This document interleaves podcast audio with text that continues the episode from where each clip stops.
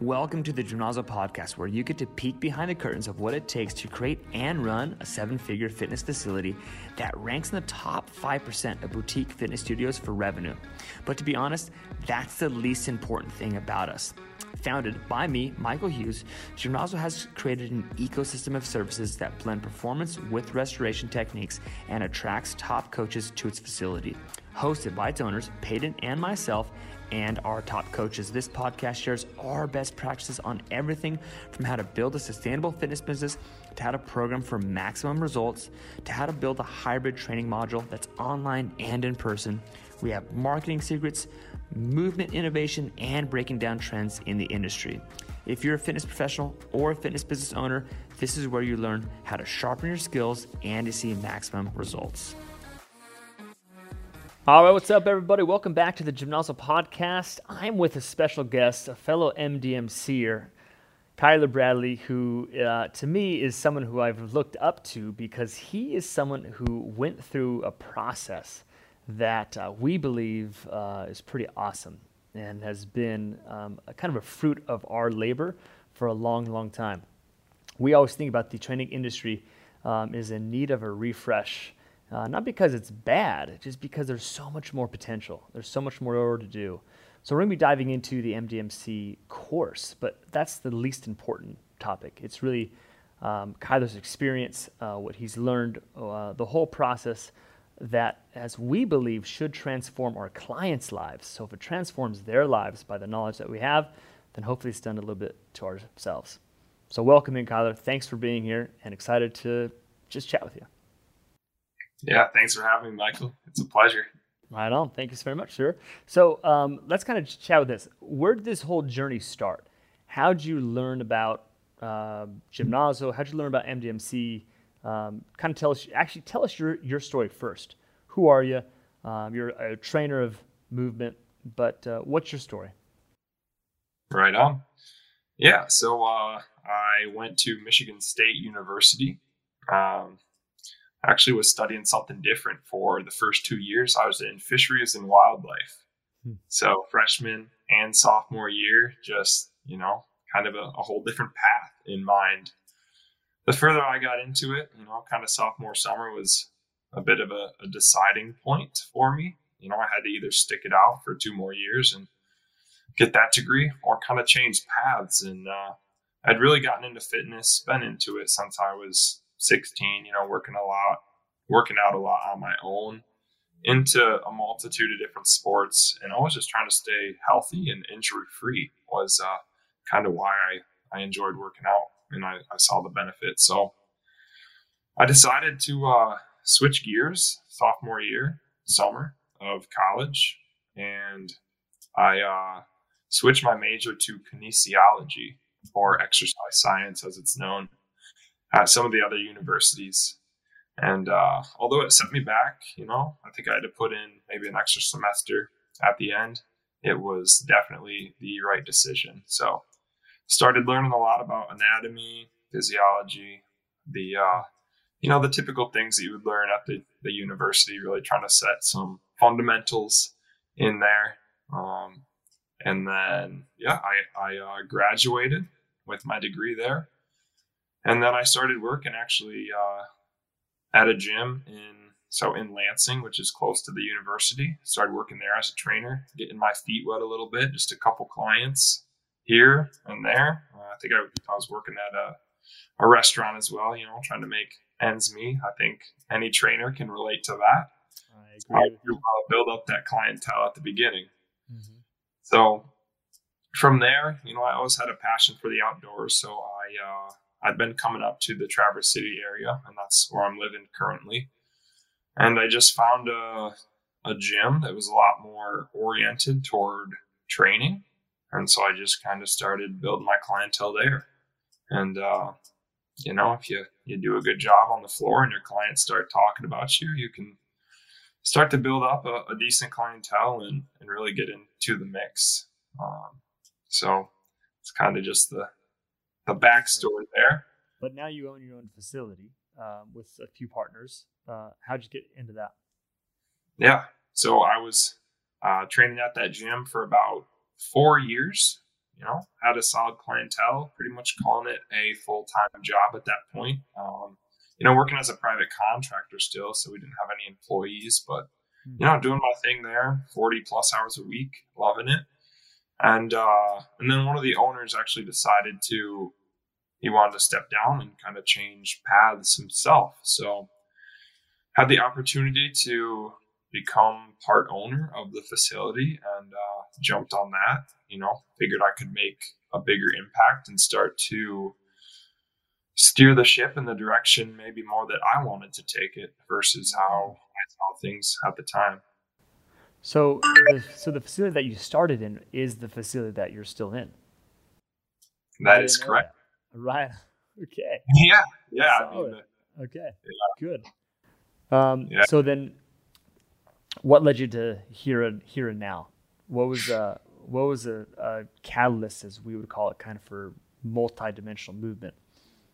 Because obviously you, you you had your own your own thoughts. You know, you had your own mm-hmm. kind of. Um, I, I guess we have our own kind of flavor about fitness, right? We kind of see it from multiple different lenses, and you know, some some things we like, some things we don't don't like. It's a very interesting part about this industry is that um, it's certainly multifaceted. Yeah, definitely. Yeah, so you know, I just uh, I, would always had more of a functional style. You know, I was never into lifting super heavy um, or doing some of those other modalities. You know, I always just wanted to keep my body mobile. Uh, I would race and ride a lot of mountain bikes and just do a lot of those ex- outdoor kind of extreme sports. So always beating up on myself and feeling like I just carried tightness in certain areas, probably from overuse. So super interested in functional training, super interested in mobility. Um, and then I actually had a guy that started working at the gym as a trainer, and he had uh, he'd been telling me a little bit about Gray Institute, hmm. and it was right about that time uh, that I was scrolling Instagram one day and came across one of your trainer uh, trainers, CJ. Uh, came across his profile and saw, you know, kind of what Gymnazo was doing, and at the time, it just looked weird. yeah, that's a good way to put it. It looked functional, but I just didn't know why. Yeah. So I wanted to find out more. but yeah, it was crazy equipment, you know, stuff I had never seen, doing moves I had never seen.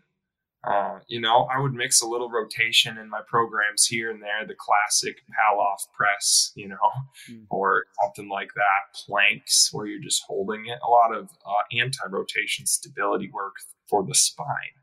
But the way I saw athletes at Gymnazo moving was just mind blowing in a way. I want, you know, like I said, I wanted to learn more, but it was a little like, huh, that's kind of odd style, flavor. Yeah. Yeah, that's very very cool. Because um, uh, it's so funny as you do something longer and longer, um, obviously becomes normalized. And um, for the past decade plus, uh, we I, you could say we've drank in our own Kool Aid. Um, not a dogmatic Kool Aid, you know. We're really kind of bringing in new things, and we start to blend so many things together. Uh, from the principle standpoint, you start to look at things like uh, a lot with like bigger eyes you really start to kind of understand like wow there's so much more out there. So uh, when did you when did you learn about the MD MN, well MDMC program? And uh, what was that kind of like I got to do this? Yeah yeah. So if uh, you remember back man it was going on two years now I think in uh, maybe in eh, in February so maybe a year and a half. But actually came out to California. Mm-hmm and I, so I came out to San Diego and kind of in the back of my mind, it was like, all right, I'm going to make the trek up there and check this place, check this Gymnazo out. And I want to see it for myself because I was just interested. And so, uh, so me and my girlfriend actually ended up making the trek, which is a lot drive, by the way. California's a lot bigger than people think it is. Yeah, a lot longer than we thought, but well, well worth it. Oh, and so, yeah, I got there and uh, we actually dove in ourselves into a G1 class, and it was a great experience. And I really, uh, man, I didn't feel like I overdid it that day. I didn't feel like I was shaking when I walked out, like I couldn't, you know, enjoy the rest of my day. But the next day, I definitely was, you know, feeling some new muscles that were working, but it just felt good. My body just felt connected to itself. Uh, and then we just kept in touch. And uh, I think I reached out to CJ about, you know, maybe some next steps. And that's when he kind of turned me on. And I think we started chatting a little more about the MDMC program and maybe its potential and uh, benefit it had for me. What was your experience going going through it? I mean, generally speaking, right? Just kind of general online course. Like, wow, you know. Yeah. describe it? Yeah. Um, I would say the biggest thing that stands out is just the learning style of positivity. Hmm. From start to finish, I just felt like I was in good hands. It didn't matter if it was uh, some homework I was turning in or it was the final exam. It never felt like you guys were there to, uh, I don't want to use the word bash, but you know, sometimes criticism comes across a little more negative where I felt that all the criticism that I received was in such a, a positive manner. It just gave me that uh, that extra little push to be like, okay, like yeah, these guys are rooting for me. They're on my side. So it was just uh, yeah. I, I really appreciate that. Yeah. Hmm. Yeah, we're definitely all on the same the, the same team. Yeah, uh, fitness is a funny, funny game because uh, it's a, I would call it a lot of a lot of Type A people, typically, and um, it's like my way or competition or the case is. But uh, it took me a while to really realize this that there are way too many customers and way too few trainers. And um, even I mean, uh, San Luis Obispo, uh, town of forty-four thousand. Traverse City is relatively the same size. Is that right? About yeah. yeah. Do you guys have a Do you guys have a college in that town? Uh, a small community college, but okay. yeah. Okay. So um, ours is a college town per se, but uh, forty-four thousand is not counting the college student. Um, we did, which is about about a twenty thousand per person university. Uh, we pulled out all the fitness business license in the city limits of San Luis Obispo, and then pulled all the business license of fitness locations in San Jose. San Jose is actually bigger in population than San Francisco. It's about a million plus. And uh, we divided it by the population and found that the per capita, there is more fitness locations. There's more competition in San Luis Obispo than there is in San Jose. Wow. And I know it's like I was like, wow. All right. So a we're a a movement town, but it's interesting because the rise of the boutique training era, right? You want to call it, right? We were we were had the big big box gyms and da da da. And now we're in the the boutique area. Um, there's more of us. There's a lot more because we're spreading out. Um, so we're all on the same team, and that's to me that's like a big big deal. That if we should be rooting for each other and I didn't always think that way. no, I didn't always think, think it was really like, oh, I, I got to do a better job. Um, I hope they fail so I can win. And um, I'm happy to say that was a long time ago. I thought that. But if we were going to try to educate and guide, it had to be the same thing. It had to be the same thing. Um, Seven billion people, I think that's where we're at on this planet. And now with virtual training in the fitness industry being pretty much mainstay, so therefore, we all have access to every single well, every single person who has internet. I'll say that. Yeah. And uh, with yeah. Starlink doing what they're doing, if you don't follow Starlink, um, then uh, yeah. we're getting closer and closer and closer. So, um, right on. Uh, were, were, there some like some like aha moments, things that kind of stood out? Uh, you go you can go as deep as as you want. There's nothing off the table here. If you want to share something that that's in, in the course, that's not in the course, great. Yeah. The whole, you know, I mentioned Gray Institute prior, and uh, people can feel free to do some research on on that as well. And I know you've talked about it in some other podcasts. Um, so I kind of had a brief knowledge base of like, all right, 3D movement, like, yeah, it is a little more important than I think it is. Maybe I should incorporate a little more of that. Uh, but then diving into the MDMC program, where that really is the foundation and the emphasis of a lot of, you know, part of what we're doing, it really started to show me and teach me that, you know, wow, like I, this is super important because how you guys relate it to people's everyday lives at least for me in my training practice with my athletes and clients is what what hits home with them if you can have someone on the battle ropes you know dropping a knee down behind them going into a going into a lunge you know um and it it resembles and feels like skiing or an activity similar and you tell them, you know, I want you to visualize over the next 40 seconds that you're ripping turns down your favorite ski resort that you're heading to in six months. It just brings this greater sense of why mm. to training. And I think more than anything, that why and that reasoning is what we've been missing in the fitness industry. And to be honest, almost why for before I kind of discovered this, I was almost having second thoughts of like what I was doing, hmm. uh, and if I wanted to continue down the career path that I was. Yeah, that's a that's a that's a huge aha moment. To be quite frank with you, um, how about the what? Right here's what what to do. Here's even how to do it. A lot of form, um, a lot of form correction. Um, but the why part, right? There's a, we talk about why in a few different ways, right? There's a physical why, like why am I actually doing this? You know, for an application of sport. Um, there's the mental why, and that mental why is um, I don't want to call it the most important, but it's the one that um, really starts to kind of resonate uh, mentally. What's your kind of uh, reason for doing this for the long haul, for the program's sake, but also for the short short haul you know, I, I want to uh, perform at a task, a particular task better.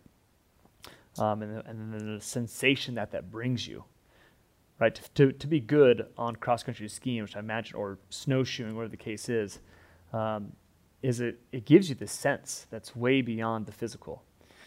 And then we go to the then we go to the deeper why, the kind of that soulful why, you know, um, attaching to something bigger than yourself, being being part of a I don't want to. Yeah, I guess I'll use the word revolution in terms of movement patterns and capacities, and that connects us to this con- this whole concept that like, why are fads such a big deal in fitness? Because it's a connection to a greater purpose. You look at Zumba, you look at CrossFit, you look at Peloton, you look at all these different things, and I mean, I'm just naming the naming the recent things. Let's not go back yeah. to step aerobics. Let's not go back to spin, right? uh, the clothes you wear. I mean, it becomes an identity, um, like other things do too. Um, so in any case, um, I appreciate that. Yeah, the why and how that kind of makes it makes it all all happen.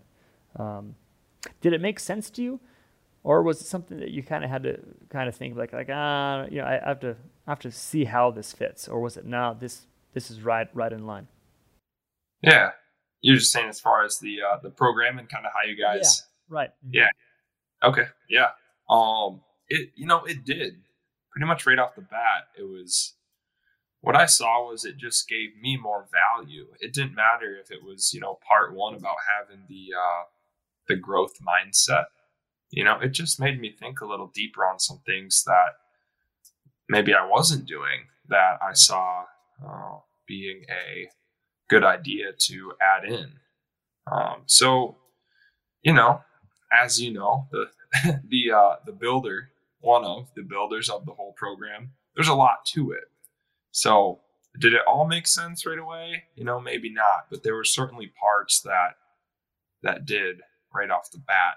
Um, as we, you know, get deeper into like the exercise science part of it and the biomechanics, some of that definitely, uh, you know, more that physical stuff. Some of that took some more time to really understand. Um, there's even some things that maybe I was doing the complete opposite way of uh, maybe what the body is meant to do. So it just it just got me thinking, I guess, more than anything. But uh, definitely definitely gave me some uh, some good food for thought, and uh, I spent a lot of time kind of in my own head, just going through things and figuring it out. Hmm. So you and I both uh, have bachelor's of science in kinesiology, exercise science. Um, both you and I both have courses, other courses, other cert- certifications. Um, I took ISSA as my general cert- certification course. W- what'd you take? Uh, I took ACE. ACE. Uh, awesome. Uh, American Council, yeah, on exercise. Yeah. Um, how would you describe this course with different with that, or with even tr- not traditional, but with your college education, or would you say it was it was the same? Yeah. Oh, where to, where to begin? yeah. Um, yeah. No, no, it was.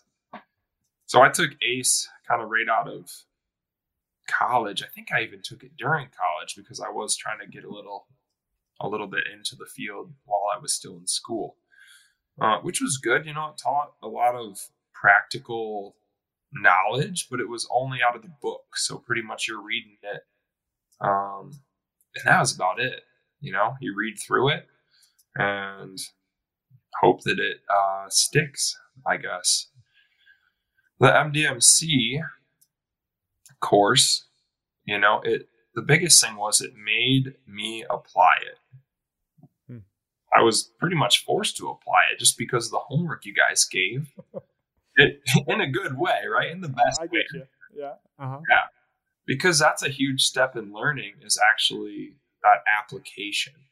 And so that, I mean, even I look back at courses I took at the university. I'm like, I wish they would have had us do more of that because again, it comes back to kind of that why are we doing this and and even the how. How do we do it? Well, in order to know those things, you actually need to do it and experience it for yourself. So it really just, uh, yeah, it provided more than one more level, more than a whole nother level. It was, it went above and beyond my expectations. And I think that's, that's why uh, I have gotten the results that I have. It's just because that extra little piece and those extra little homework assignments, um, the questions you can ask to, you know, yourself or the rest of the team and get that feedback, you know, from a person right away is huge because I think a lot of this stuff is a little different for the trainers out there right now. Um, they might find it just a lot different than what they're currently doing. And so there's going to be a lot of questions. And in order to sift through that in your own mind, it's important that those get answered by people that have come up with the stuff themselves and worked with it a lot longer than uh, the people in the course. So hmm. it's huge. Yeah. Um, in this field, like as kinesiologists, by definition, like it the, kind of, the answer is in the phrase like we are kinesthetic people. We're moving people. I mean just if you from your first major it's like i want to be outside. I want I want to move. Well to be outside means you have to be an athlete. And i'm not saying a high level athlete like a like a like a professional football player but you have to be able to move up and down left to right you know especially in um, more northern michigan it's it's it's woody uh, at least to my knowledge um, yeah um, that was a bit of an estimated guess there. I've only been to the flat plains of Adrian. no, you're you're spot on. You're spot oh, on. on. Good. Um, so, like, if we don't move, then we don't really learn that much. Um, I, I've said this a, a few times. I do not learn well sitting at a table, looking at a whiteboard.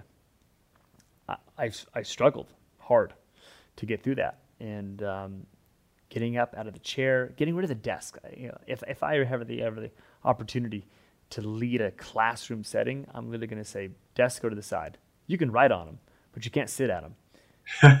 we, we got to move. Um, an application stance. So that's awesome. Yeah. And there was a, a lot of that in the course. You're right. Like it was always like all those videos, you know, you just reminded me of how much I got up and down out of my chair. If I even probably midway through the course, I just decided not to sit down when I watched those some of those videos. I knew it was coming. You know, yeah. five minutes in, little introduction, little description, and then it's like, all right, stand up. I, I remember back to one of the first videos in the course, and it like warns you not to do this uh, this course in the modules at a coffee shop. You know, and you say you can, but the point is you're just going to be moving a lot because in order to learn this stuff, one of the best ways is to feel it. And I think I say that about every day in the gym to my athletes. It's like, it's not a number we're trying to hit per se, a rep count. Like, you just want them to feel it. Mm-hmm. Same with the course. You just got to feel it for yourself. And then that is how you learn. Or that's how I learn. I shouldn't speak for everyone, but. Right, right. Uh, visual, audible, um, tac- tactile, and then written.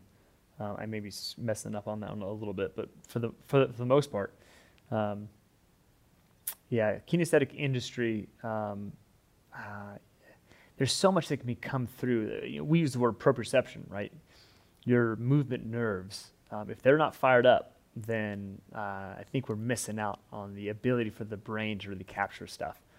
So uh, Tony Robbins, um, I took a, f- a few of his courses uh, never really dove into Tony Robbins until uh, the last few years, actually. And uh, he said something that if you're just going to write down, oh, excuse me, he said if you're just going to listen to this, you're probably going to remember about 10%. And if you want to retain the value of this course, which was several hundred dollars, and get 10% back, then just then just listen. And you're like, well, who wants to do that? And then he says, if you want to take some notes, and not type notes, but actually handwritten notes, um, then you'll probably get, I, I, think it jumped up to like 30%. And then it says, if you want to actually get up, I want, I, I need you to move. Like, do not sit down. I actually want you to move through the content. I was like, what do you mean move through the content? You're like a motivational speaker type. But he says, if you move the way that you feel, it says, research has shown that you start to get up above the 50, even up into the 90 percentile of retention and that hit me like a ton of bricks. I'm like, because like that's how I learn. Like mm-hmm. that's how I do it. Now I'm not saying that I need to have people learn what I learned, but as a kinesthetic practitioner, I, I think it's a fair bet. I think it's a fair fair fair bet. So um, you mentioned results. Um, the results that we get are I don't want to call, you, call them second fiddle because it's really the results that our clients get. Um, any any stories on that? Any things you can kind of pick out? Yeah, I mean, I remember I was probably halfway, maybe two thirds through the course, and I uh, I had a client come in that was riding horses over the weekend, or maybe even in maybe even the week prior, and so she had fallen off the back of the horse and just kind of landed on her uh, side of her hip. So she was a little sore. Mainly just felt, though, at this point, kind of locked up. Um, and it had, I think it was like a week prior, or maybe a little, little mm, uh, further in the past for me. But I had just learned kind of this whole stent. I think you call it the tent stake phenomenon. Is that is that right? Yeah, that's pretty much it. Yeah, uh-huh. tent, like tent pole, tent tent stake. Uh-huh. Yeah, yeah. So immediately that's where my brain kind of went because the hips are one of our uh, one of the biggest joints, or is it the biggest joint of the body? Uh, it's certainly a very powerful piece. yeah. Uh, is it the biggest joint? I would I would guess probably yeah. I would say kind of pound pound for pound. I would, yeah. I would go yes. The biggest, especially like ball, ink ball and yeah. socket. I mean, it's right. it's massive. So anyway, that was kind of uh, of my approach and you, have, you want me to explain maybe a little bit about the tent stake thing? I, I'm sure the listeners have kind of heard before. Dive, dive in, please. Yeah. yeah. So, as you taught me, uh, the tent stake phenomenon, you know, is where you got that tent stake in the ground, can't pull it out. No matter how hard you pull straight up on it, it's just it's just not coming out. And so, you know, as we talk more about three planes of motion, you challenged me on one of our Zoom calls to uh, just figure out a way to get it out. uh, you know, with just your bare hands is all you have access to. So I, I don't think I did a very good job of answering the question, but we eventually got to the bottom of it and uh, maybe even was given the answers. But anyway, that little uh, that start to shift that tent stake side to side, you know, move a couple grains of sand around in a different direction because obviously pulling it straight up isn't working anymore. Kind of exhausted that. And then maybe even a little rotation. So kind of spinning that tent stake around and again, loosening some things up. Uh, you know, back and forth, side to side a little more. And all of a sudden the tent stake pops right out of the ground. Just created more space for it, more availability. And circling back now to uh, to that client that uh, is actually over Zoom, which made it even kind of crazier because I had never, I had never even you know taught a client in the gym this technique, but I just figured I would go for it because it again it had that why it it made sense to me. Um, so she had I'll call it just kind of lo- a locked up hip, and so I just got her into uh, you know, into a pre-position, one leg in front, one leg kind of in, uh, think long lunge back behind her, so her hips in a bit of extension. Had her grab onto a door frame just to stabilize her body, uh, so we could increase and really focus on mobility instead of her trying to balance.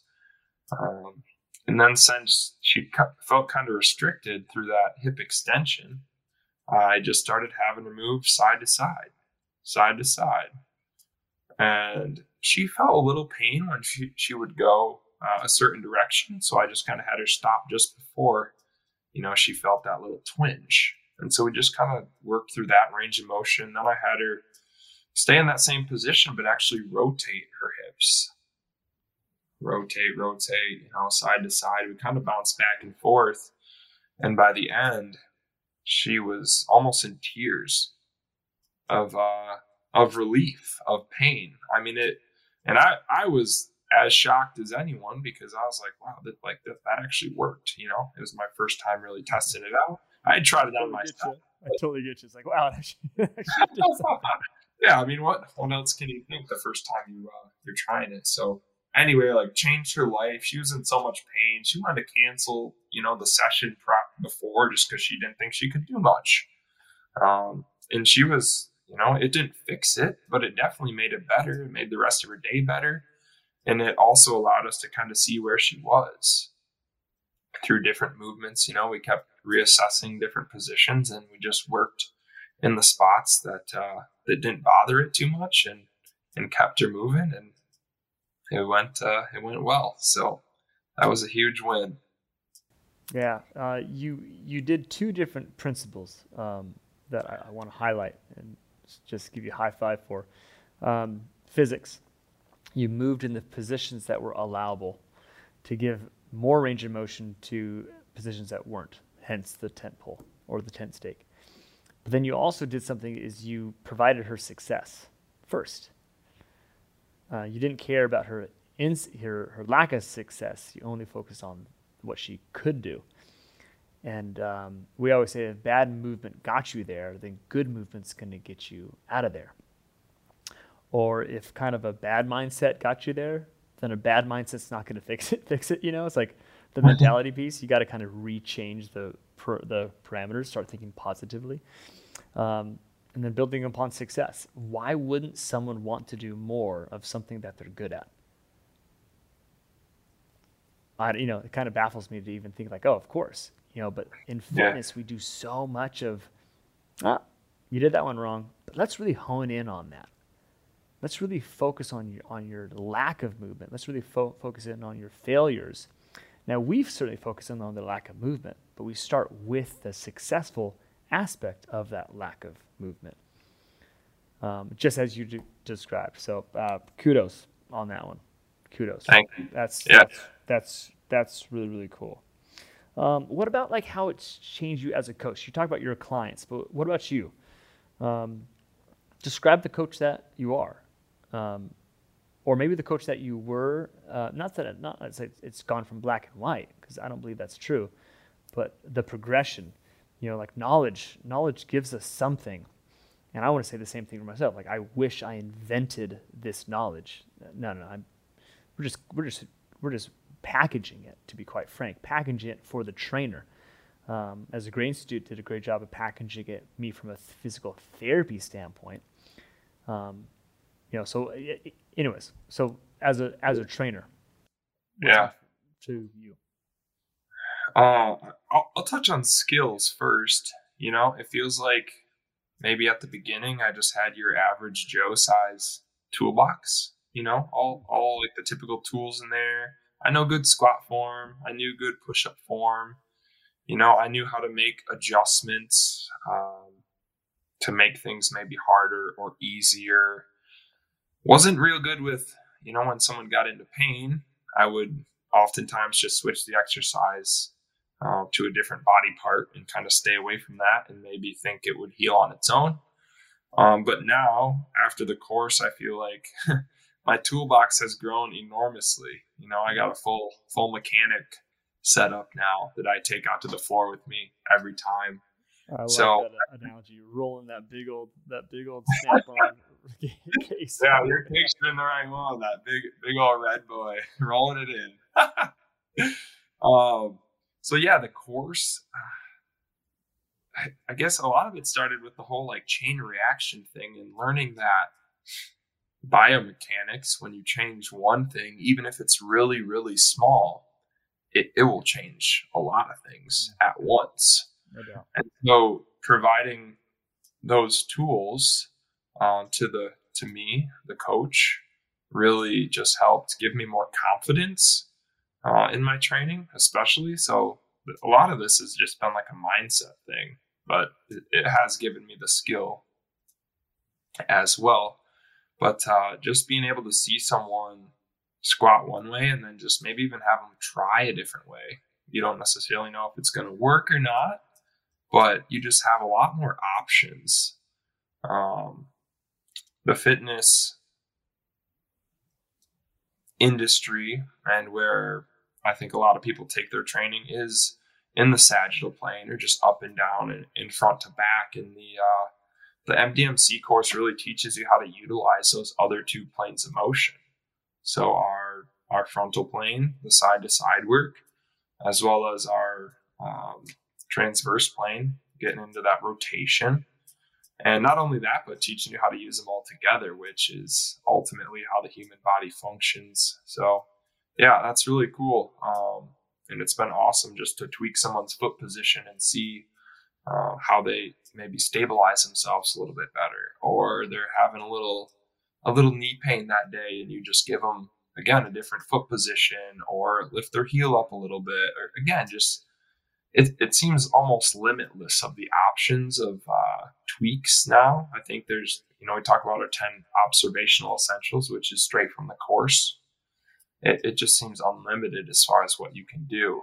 So no longer when someone comes in and says, ah, like my back, just I got this little tweak in it, doesn't feel that great. I used to be scared shitless of that. like I would be like for the rest of the session freaked out.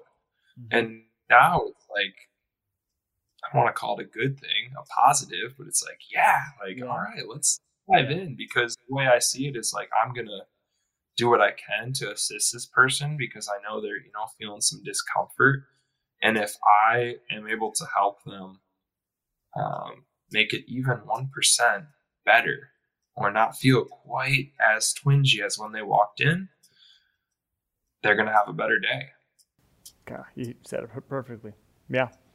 Yeah. You're going to give them some of their, some part of their life. It's crazy.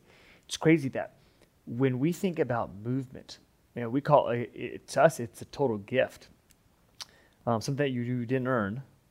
Um, you know, you had to you, you, had to fight for it as a little kid, but the body just has this innate ability to move uh, way more dramatically than any other mammal, at least on the on the land. We, we can't fly yet, um, but uh, but also it can be taken away.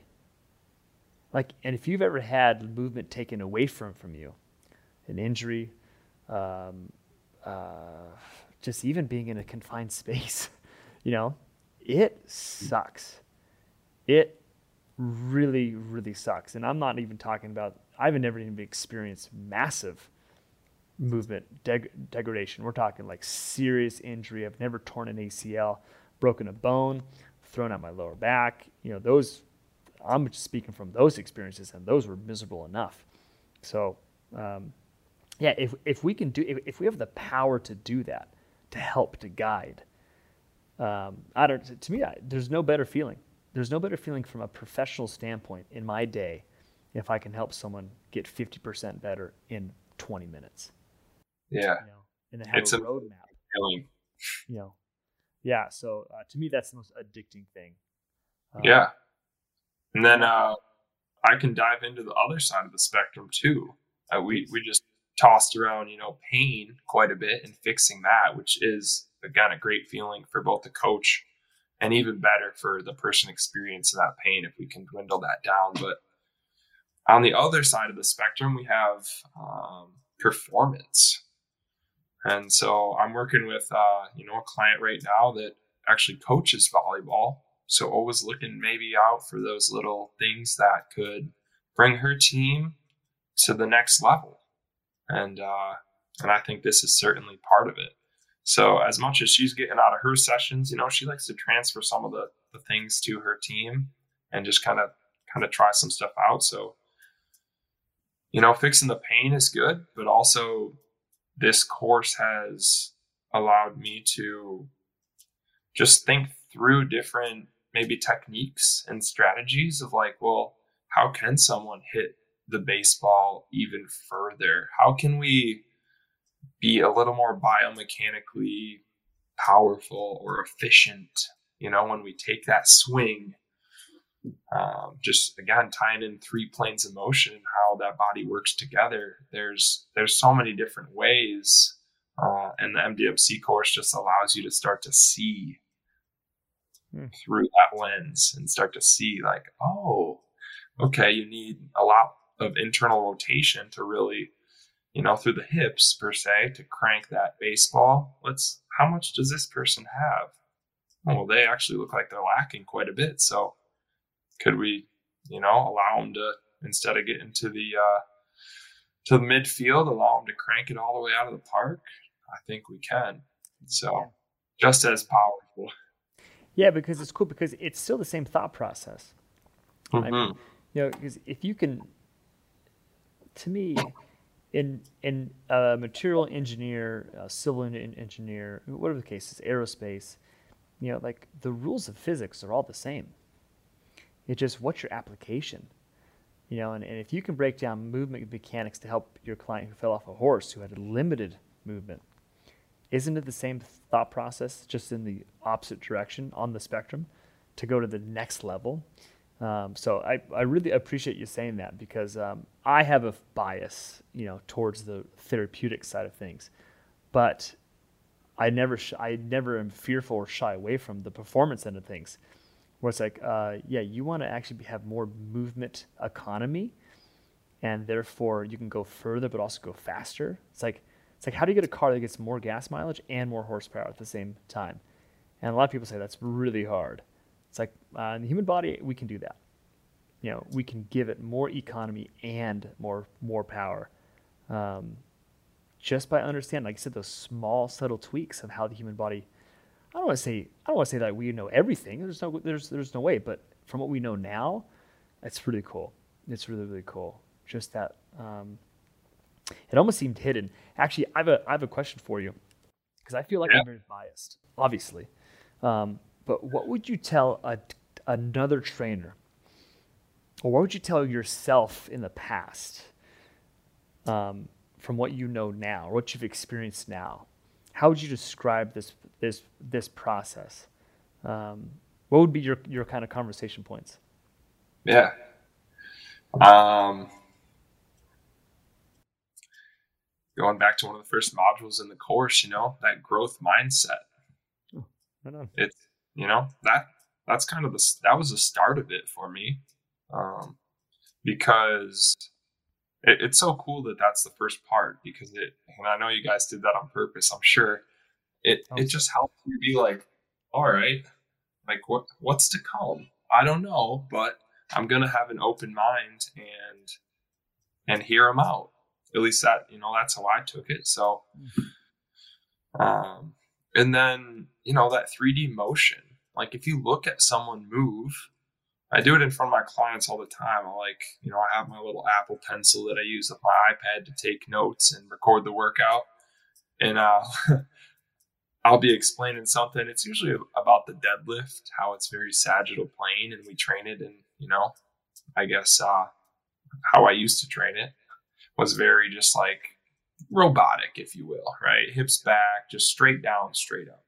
I like take my pencil, and granted, it's not it's not heavy or anything, but I throw it down and I go to pick it up, and then I try to explain to them how I just move my body in three planes of motion. Like, yeah, I bent down, but I also kind of got that lateral side going, bent into that, you know, using that plane. And I, I definitely twisted a little because it wasn't right down in front of me. Um, and I, and I tried to be like, and I didn't even think about it, you know, I just went down and picked it up, bringing it into that subconscious, uh, part of our, our mind. And that's just how movement happens. So definitely tying in, you know, telling, telling my, my past self that three planes of motion is, how the body moves in everyday life. So therefore, we need to practice like we play. It's uh now it seems like a no-brainer, but back then it was like, all right, just I'm here to make someone strong. And now it just seems like I'm trying to prepare people for like you guys always say the game of life. Having them show up every day and just be ready for the unknown. You never know what's going to happen. So those are uh, yeah two, two big points for uh, for people and trainers currently, and definitely my past self before the MDMC course. I appreciate that. Yeah, you're just bringing me back. Um, uh, just you, you, kind of forget, like we get in our own head, we're, our heads in the sand, you know, just nose of the grindstone, however, however you want to say it. But to look up and be like, how did I do things? Gosh, 2004 is when I started. Like, how, how did I do things then? And uh, a lot of anxiety, a lot of anxiety with a new client coming in. Um, as I just reflect on your answer, listening to it, and gosh, kind of reflecting on mine, there's always so much. I, I, I'm use the word fear. You know, it was, it was nervousness, right? I still get nervous before every client, um, but it's an excited nervousness. It's like, what is the movement assessment going to show me?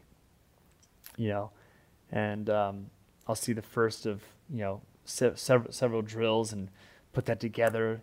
Like okay, I, I see a lack of extension in the hip. All right, cool. All right, lack of extension. All right, and then you see them. You know, you just start piecing things together, and it's really crazy how like the picture starts to unfold, even though you don't know how it's going to unfold.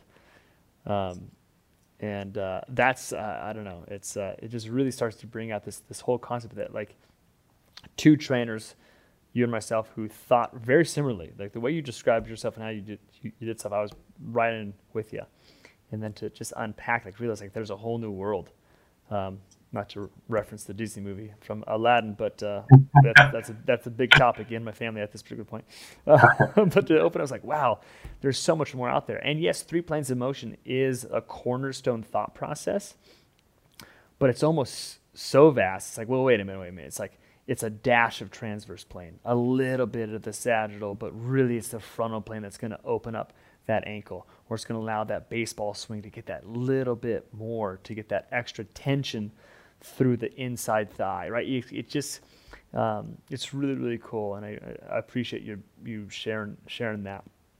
Um, there's a question that that's it's a tough one, so I you know it's it's pretty tough, but we always ask this this question um, to new coaches. And it's putting a broad thing into three words. So, how would you describe the MDMC mentorship in three words or three f- phrases?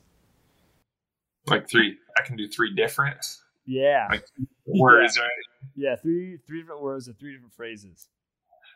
All right. Um, I'm going to go with positive for the first one, as I kind of, you know, chatted about. Um, life changing in more ways than one. Okay. A lot more than just my my training. Um, and I'll just go with uh, with in depth. I feel like you guys really hit on a lot. Like for people listening, this is way more than just learning a new style of training. One of the parts I like most is how deep you guys dove on the psychological part of it. You know, dividing people up into different uh, would you call it personality types? Mm-hmm. yeah. So things like that. I mean like those uh, that that's more important as important as anything else in the course. Because then you get out on the floor and apply and you're like wow. Okay. So yeah i guess those would be my three words though wow you hit that out right out of the park awesome we typically don't hire coaches who can't answer that that phrase. They can't. Uh, they can't say three. three that is a that is a tough question for it sure. Is, it is a tough question. On the spot. yeah. Um. Awesome. Awesome. So, um, I guess my kind of my last question to you is, um, what are you going to do now? It's it's it's it's education, right? We haven't, you know, there's still so much to so much to to go through. But um, as a business owner, as a trainer, um, and as an athlete yourself, like, what do you think? Like, where do you want to go? Like, if you can kind of just brainstorm a little bit, manifest potentially. Um, yeah. What horizons opened up for you? What new lenses opened up for you? Um, you can answer that from a business owner. You can answer that from a trainer yourself, or just an athlete, or all three. Yeah, sure. Um, yeah, I mean, I can even try to tackle all three. I, I mean, as a business owner, just trying to redirect the energy uh, towards the value that I think, uh, again, I'll call this style of uh, of training and movement. Um, I, I just I find it so valuable for the athletes, and I think you know everyone needs it, and so I want to do my best, you know, as a a business owner to try to make it available to as many people as possible and really show them why. You know hammer that home of like why is this and how is this different to maybe what you have been doing and how can it benefit you and uh yeah just really open the envelope on that for people and and try to design um, a facility a little bit better adapted to uh, promoting and teaching that style of training. So, and then uh, check on yeah. Nice. Check out that one. All right, perfect, perfect. As far as a coach goes, um, I mean, to be honest, my plan is to go back through the the MDMC course for a whole nother round. That course is so action packed filled of uh, i'm sure there's plenty of it i missed so um, it's just filled with knowledge and i don't think you could it could be something you go through every year and i think you would still pull um, pull some facts and see some things that maybe you you didn't prior so really looking forward to doing that to uh, continue my learning um, keep structuring um, I, I guess keep implementing more and more structure into my programming and my clients' um, programming because I've seen that come a long ways as well. Like I have always been very keen on tracking people's statistics, but now I feel like you guys have provided me with uh, something that helps so much more when it comes to tracking I say stats, but you know, it, it can be used for a lot of different things. And I don't even think we, you know, I, I probably use a similar template just because you kind of turned me on to a certain design, but it can be used for anything. You know, you can write when the person's birthday was, or you can write that their same side lateral lunge really lacks some uh, some movement and they need to be rolling those adductors and that uh, you need to give them some homework over the weekend. So yeah um, that structure has really helped me.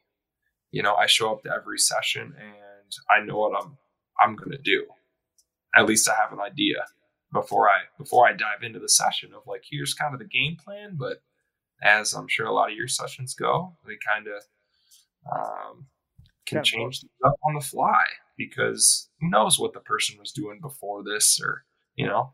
So anyway just given me some good structure and it really helps to uh, maintain my focus and therefore the athletes get better workouts and see better results. What's your what's your quote about the results? Um random training equals random results. Um is that what, what you're thinking about yeah that's the one man that's the one. That one sticks with me because uh, I've seen it. You know, tracking things a little closer uh, and paying attention to a little more detail has definitely given clients better results. So yeah, I wish I invented that quote. I didn't, but uh, all right. I like to collect a lot of information. I'll say that. Yeah, yeah. And then um, what's the last? Is that what about you as an athlete? Yeah, yeah. Um, so as an athlete, I'm still super active. Uh, you know, ride a lot of mountain bikes. Like I mentioned prior, we do a lot of paddle boarding here in Michigan because there's so many freshwater lakes around. Um, but I, am really game for any activity. I like learning new things. So still play a game or two of hockey uh, oh, here and there. So yeah, um, definitely looking uh, for sustainability. I used to definitely beat myself up in the gym a lot. And then I would, you know, go and try to do all these different activities. And uh, some of the workouts that I've done, um, you know, Gymnazo inspired or MDMC inspired and crafted, you know, kind of that style workouts, I think have helped me, like you always say, like turn on, um, as well as not go to uh, complete failure and uh, maybe just fatigue things a little bit. But it, it leaves me prepared and feeling ready to jump on my bike after the session.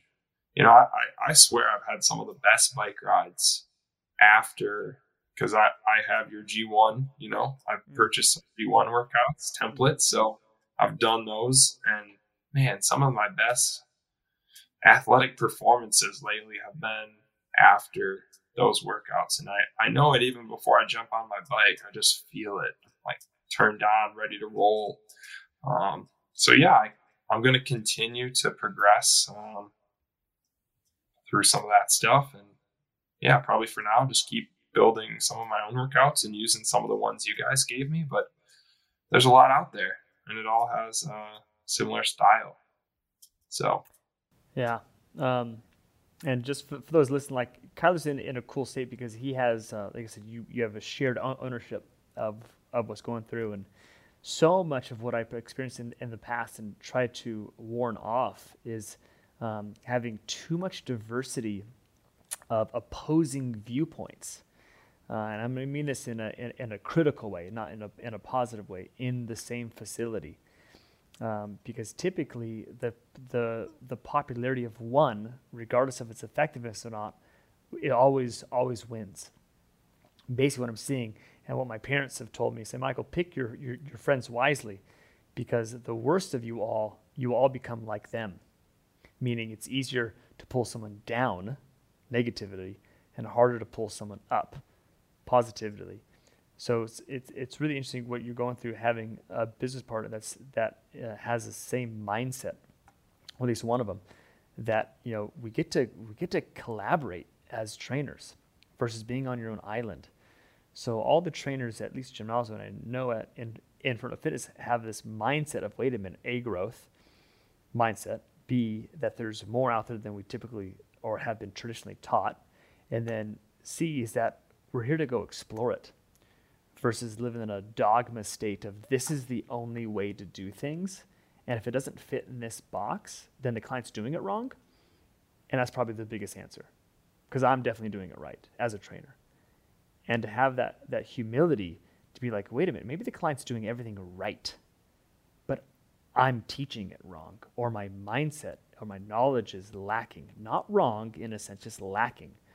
And that's, um, I think to me, that that's a huge cool thing that you're that you're building and, and have built and will continue to build is that is that we're in here to learn more, collaborate more, and um, not necessarily have this like, oh, this is the only style that we do. So I don't know if, it resonates with you, but I'm thinking. Oh, totally. No, you you nailed it, man. Awesome. Great. Well, um, I can keep chatting with you more and more and more. Um, any closing thoughts, um, just from your your experience, um, or or anything else? Yeah, I mean, for for everyone out there listening, this it really is, or at least it has been for me, a life changing experience, uh, mentally, physically, um, and and for all my athletes. So not only are you doing yourself a favor, but in the end, you know, we're all here to help people get healthier, stronger, fitter, whatever word you want to fill in the blank with. And this is a fantastic way to uh, to bring all that together and really stay on the top of your game and always be learning.